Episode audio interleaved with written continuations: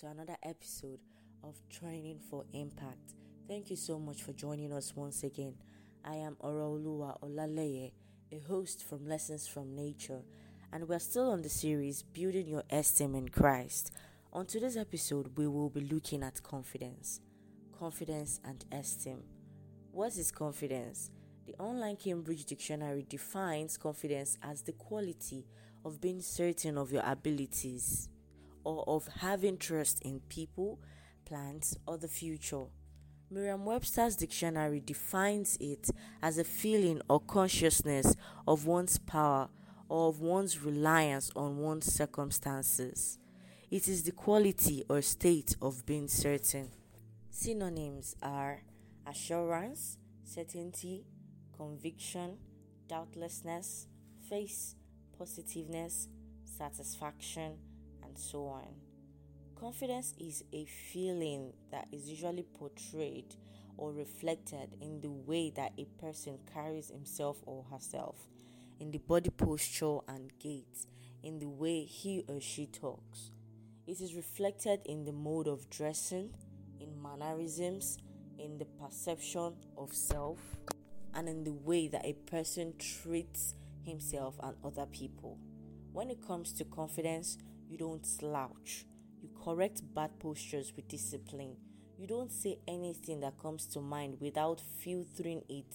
You don't say anything without put, making it pass through the brain to mouth filter. You are not shy, neither are you afraid. While it is human to fear, you do not let it incapacitate you. A confident person respects himself or herself and respects others.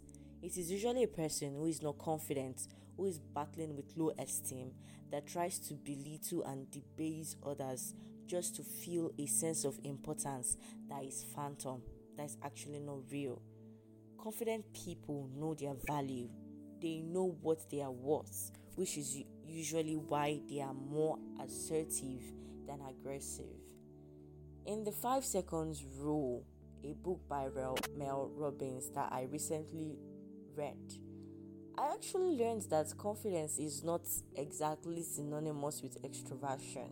In fact, an introvert might have more confidence than an extrovert, and this was surprising to me because all my life before I read this book, I actually thought that those that are loud mouthed, those that are always at the forefront, the extroverts are the ones who are confident. But it turns out that it is not so.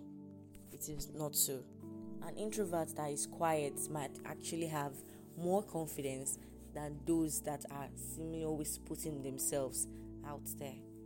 In self help books, we are told to fake confidence till we truly feel confident. Well, as Christians, we do not need to fake it. Paul was confident in Jesus and who he was in Christ, hence the reason why he was confident and bold to preach Christ everywhere he went. Now, while he was confident, he was not proud. There is a fine line between confidence and pride, and it takes Christ centeredness to maintain the boundary, to not cross that boundary between being confident to being proud. It is possible to be confident and humble. A biblical example is um, David, especially in the story of David and Goliath, where David um, was David was sent by his father to um, go to the war front to give food and things that would help the brothers. Now, while he got there, he heard Goliath raving and raging daring and insulting the Israelites. He was baffled while why no Israelites could go out there to confront such blasphemy.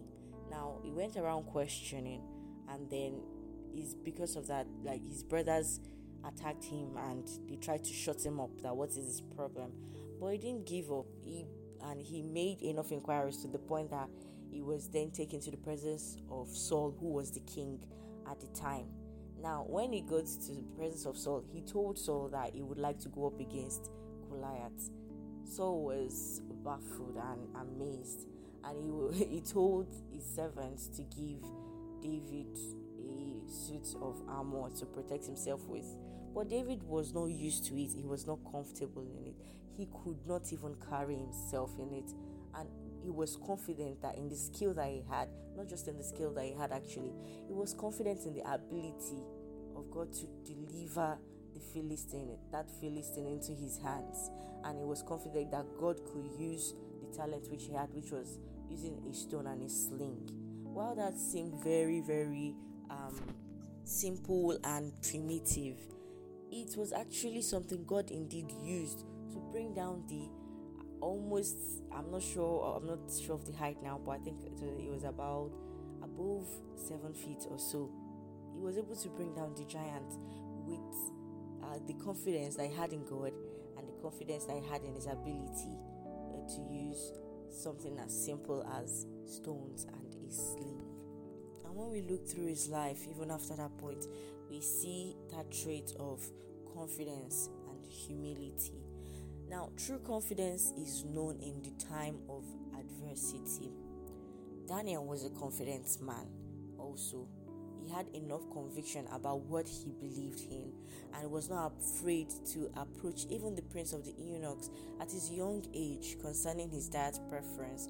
We can find this in Daniel chapter 1.